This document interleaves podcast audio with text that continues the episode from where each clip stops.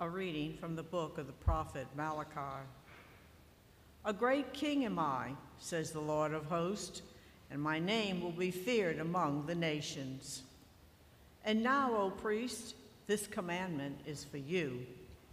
If you do not listen, if you do not lay it to heart, to give glory to my name, says the Lord of hosts, I will send a curse upon you, and of your blessing I will make a curse. You have turned aside from the way and have caused many to falter by your instruction. You have made void the covenant of Levi, says the Lord of hosts. I, therefore, have made you contemptible and base before all the people, since you do not keep my ways, but show partiality in your decisions. Have we not all one Father? Has not the one God created us? Why then do we break faith with one another, violating the covenant of our fathers? The word of the Lord. Thanks be to God.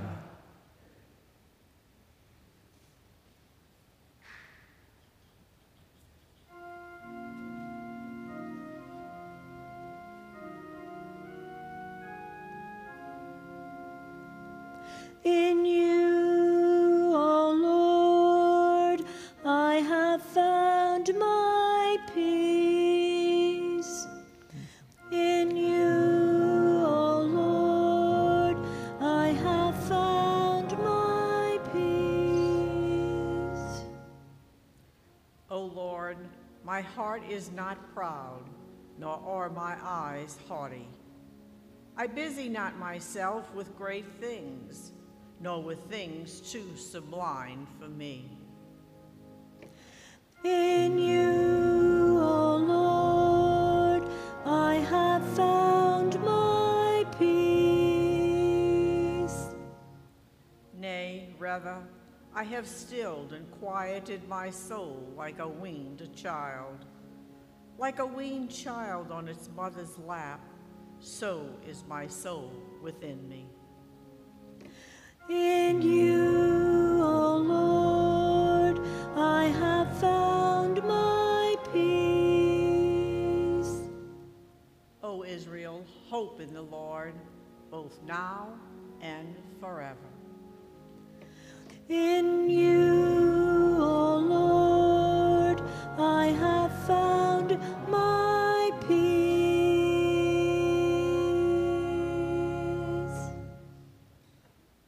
A reading from the first letter of St. Paul to the Thessalonians. Brothers and sisters, we were gentle among you as a nourishing mother cares for her children. With such affection for you, we were determined to share with you not only the gospel of God, but our very selves as well. So dearly beloved had you become to us. You recall, brothers and sisters, our toil and drudgery, working night and day in order not to burden any of you.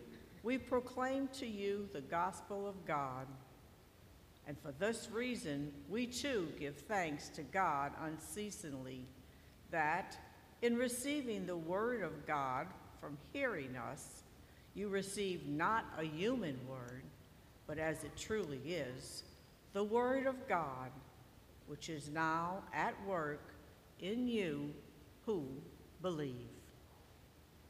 The word of the Lord. Thanks be to God.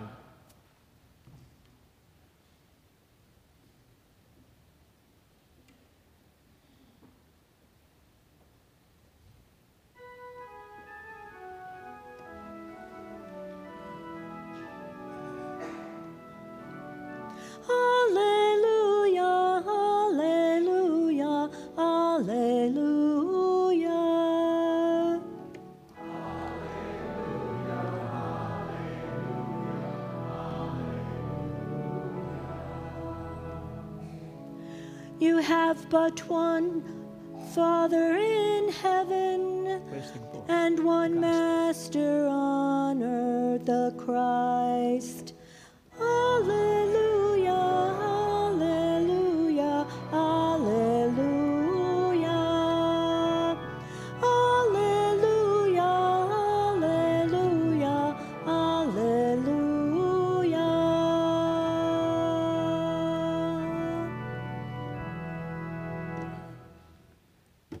The Lord be with you. And with your spirit. A reading from the Holy Gospel according to Matthew. Glory to you, Lord. Jesus spoke to the crowd and to his disciples, saying, "Scribes and the Pharisees have taken their seat on the chair of Moses. Therefore do and observe all things, whatsoever they tell you, but do not follow their example. For they preach, but they do not practice. They tie up heavy burdens, hard to carry, and lay them on people's shoulders, but they will not lift a finger to move them. All their works are performed to be seen. They widen their phylacteries and lengthen their tassels. They love places of honor at banquets, seats of honor in synagogues, greetings in marketplaces, and the salutation, 'Rabbi.' As for you, do not be called Rabbi. You have but one teacher, and you are all brothers. Call no one on earth your father, but you have one Father in heaven. Do not be called Master. You have but one Master, the Christ. The greatest among you must be your servant. Whoever exalts himself will be humbled, but whoever humbles himself will be exalted." The Gospel of the Lord. Praise to you, Lord Jesus Christ.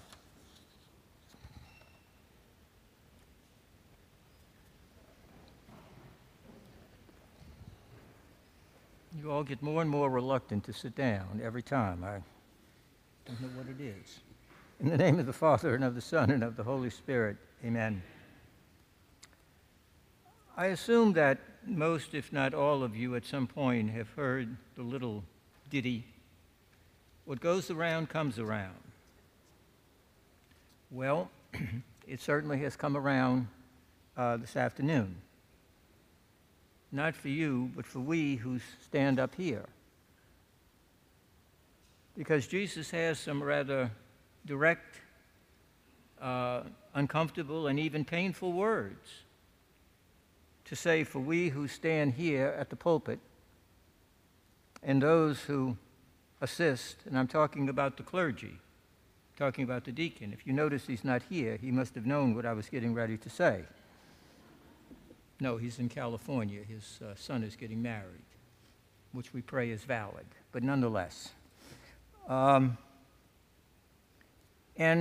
what comes around is rather harsh, but direct and necessary.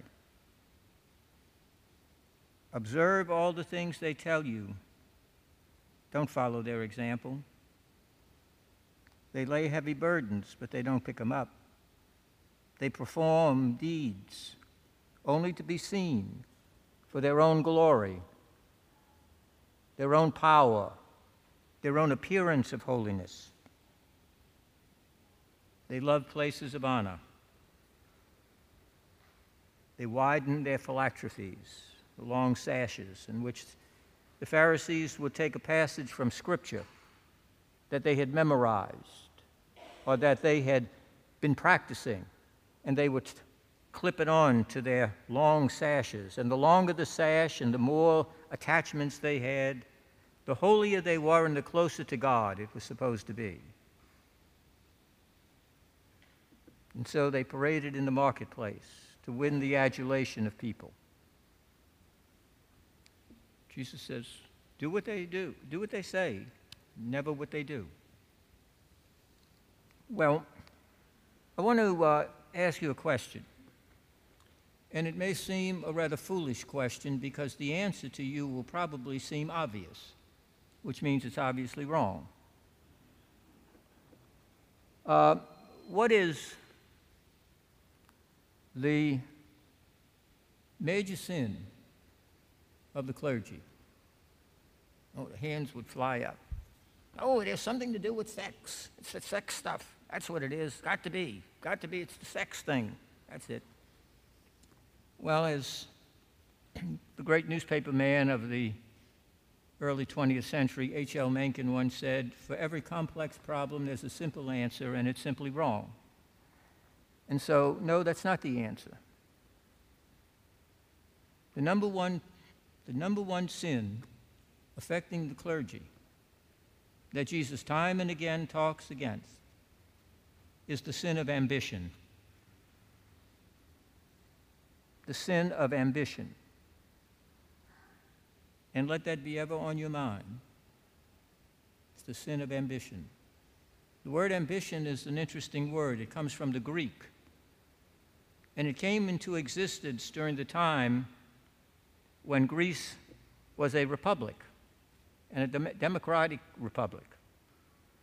And those who wanted to be in office would walk around soliciting votes, shaking hands out in the places. And so ambition comes from ambience or ambulatory. It means to walk around, to move around and solicit. And that's what they did. Promise them anything, give them nothing, but let them give you your vote. Sounds familiar, doesn't it? Okay. Well, that's the meaning of ambition, a kind of glad-handing in order to get something. And it's always the next thing. So deadly and dangerous is ambition within the clergy, the lust for power, prestige, and position. That if you read the New Testament, there are four accounts of the institution of the Eucharist at the Last Supper. Matthew, Mark, Luke, and 1 Corinthians. Now you might ask yourself, well, what happened to John?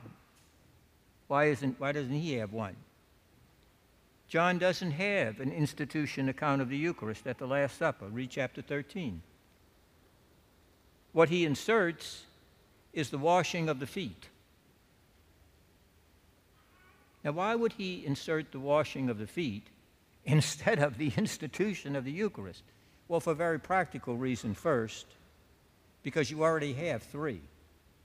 John is the last gospel written, probably toward the end of the first century, maybe even a little bit later. So you already have it there, so it'd be redundant. But he has a theological and spiritual reason. And I think it's connected to what takes place in the Gospel of St. Luke in chapter 22. They're sitting there at the Last Supper, and Luke tells us a dispute broke out among them. They're sitting there at the table for the Last Supper, and an argument breaks out over who is going to be the greatest. Because you see, deep down inside, they know that Jesus, it's not going to end well for him. He's going to be put to death. Because this is what they had been trying to get Jesus to avoid for 3 years. Don't go to Jerusalem, because they're waiting for you and they're going to kill you. And just think of what they're going to do to us, your followers. So they know that Jesus is going to be done in, and there'll be a vacancy at the top. And they began to argue as to who's now going to take over the firm. Peter, no doubt, waved his keys and said, well, look, I got the keys. Judas might have even said, look, I got the purse. I'm the money man. You know, I deserve consideration. Maybe even little John said, well, I'm the beloved one. Jesus likes me best, so why wouldn't I get it? And then Jesus goes into this thing about the one who serves is greater than the one who was served, so on. John gives you a parable in action. While they're sitting at table, John tells us, Jesus arises. John doesn't say why. I think that's the reason why, if you read Luke. And what does he do? He assumes the role of the lowest servant in the house. The lowest, that was the lowest thing you could do, is to wash the guests' feet. You had to dry them and clean them and do all those kind of things. And you can see Peter's shocked by it, because he says, Lord, you'll never wash my feet, not me. And Jesus says, if I don't wash your feet, you can have nothing to do with me.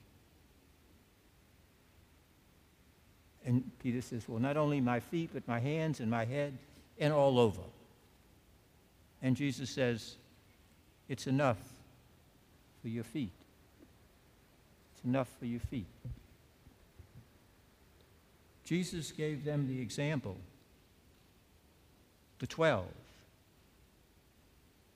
of what it means to be a follower of Christ, and especially as one called to preside over the Eucharist. It is to be able to wash feet. I used to always ask seminarians, especially in the theologate, why you want to be a priest. And I'd often get the answer, well, because I like to help people. Oh, Lord. Why don't you become a social worker? I might do more work helping people. I don't know. I'd say, do you like to wash feet? Because if you don't like washing feet, don't become a priest. Don't become a priest. Because that's the criteria. Humble service. You may remember several decades ago, back in the 80s, there appeared on television a rather controversial miniseries that was run during Holy Week.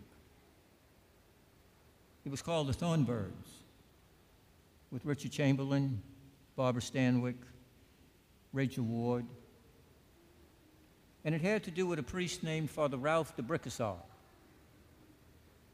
And he was stuck out there in the outback of Australia because he had run into a kind of unnamed murky problem where he was on the mainland.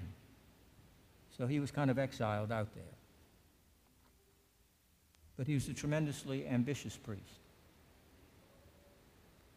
And he falls for Rachel Ward and Barbara Stanwyck is fascinated with him too, but he wants nothing to do with her once he's seen Rachel. And he and Rachel Ward, they have a child, a son, and the son doesn't know it.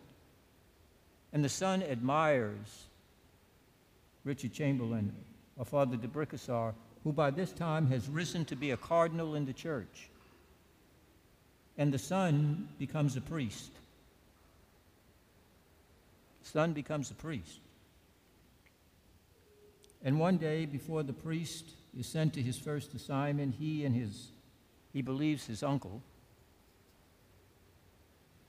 they meet by the ocean, and he tells his uncle, Cardinal de Bricassart, just how much he admires him and how much he would be like him. And de Bricassart knows how far that is from the truth. And he says to him, it is you who are much closer to Jesus than I.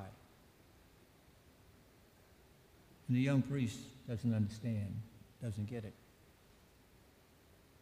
And he was. And at the end of the movie, Cardinal de Bricassart is well into his 80s, perhaps 90s. He's sitting on the bench, hunched over with a cane, alone on this bench.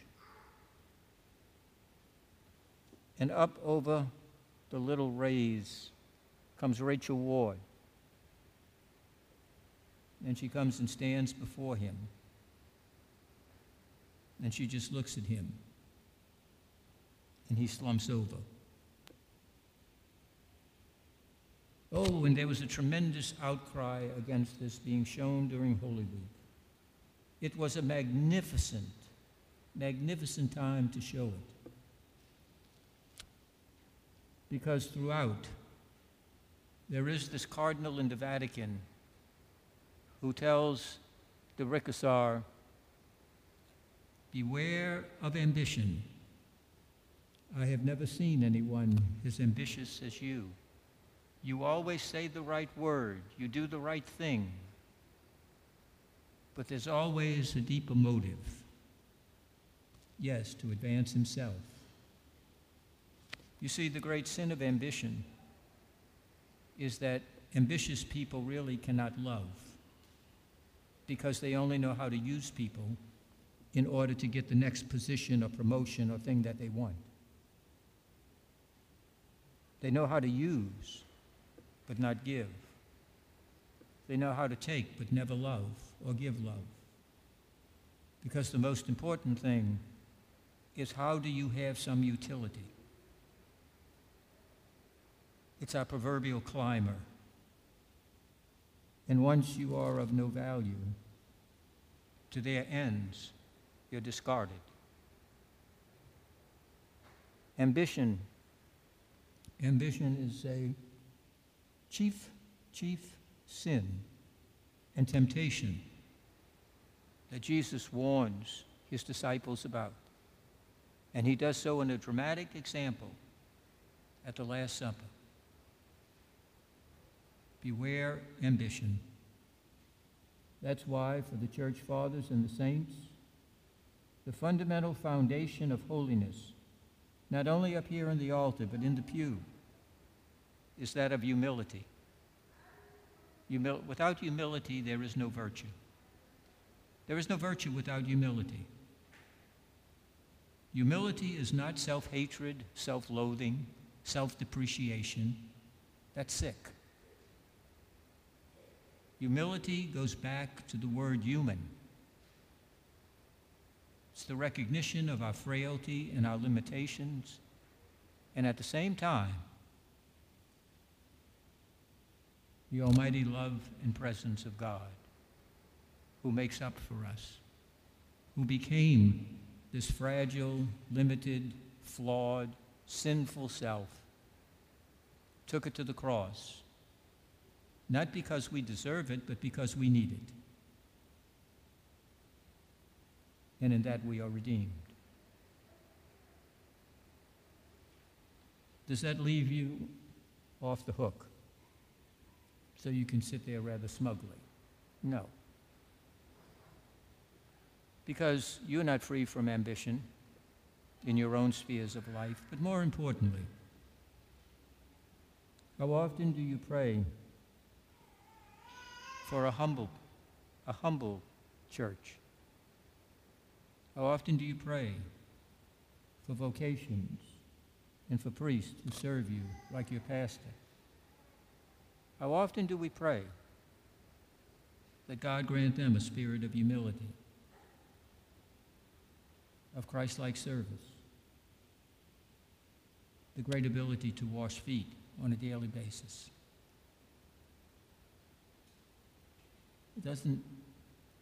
We're all included in this because we're all church. I close with this. The last three popes, St. Pope John Paul II, Pope Benedict, and Pope Francis. Pope John Paul was incredibly shocked beyond words that he was elected, because it had been many, many centuries, even a millennia and more, since there was a Slavic pope. Pope Benedict prayed fervently that night that they would never, never elect him. And Pope Francis prayed and thought that they would never make him the first American pope.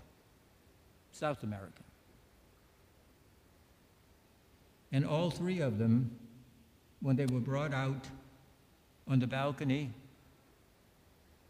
they all began by saying, "Pray for me. Pray for me.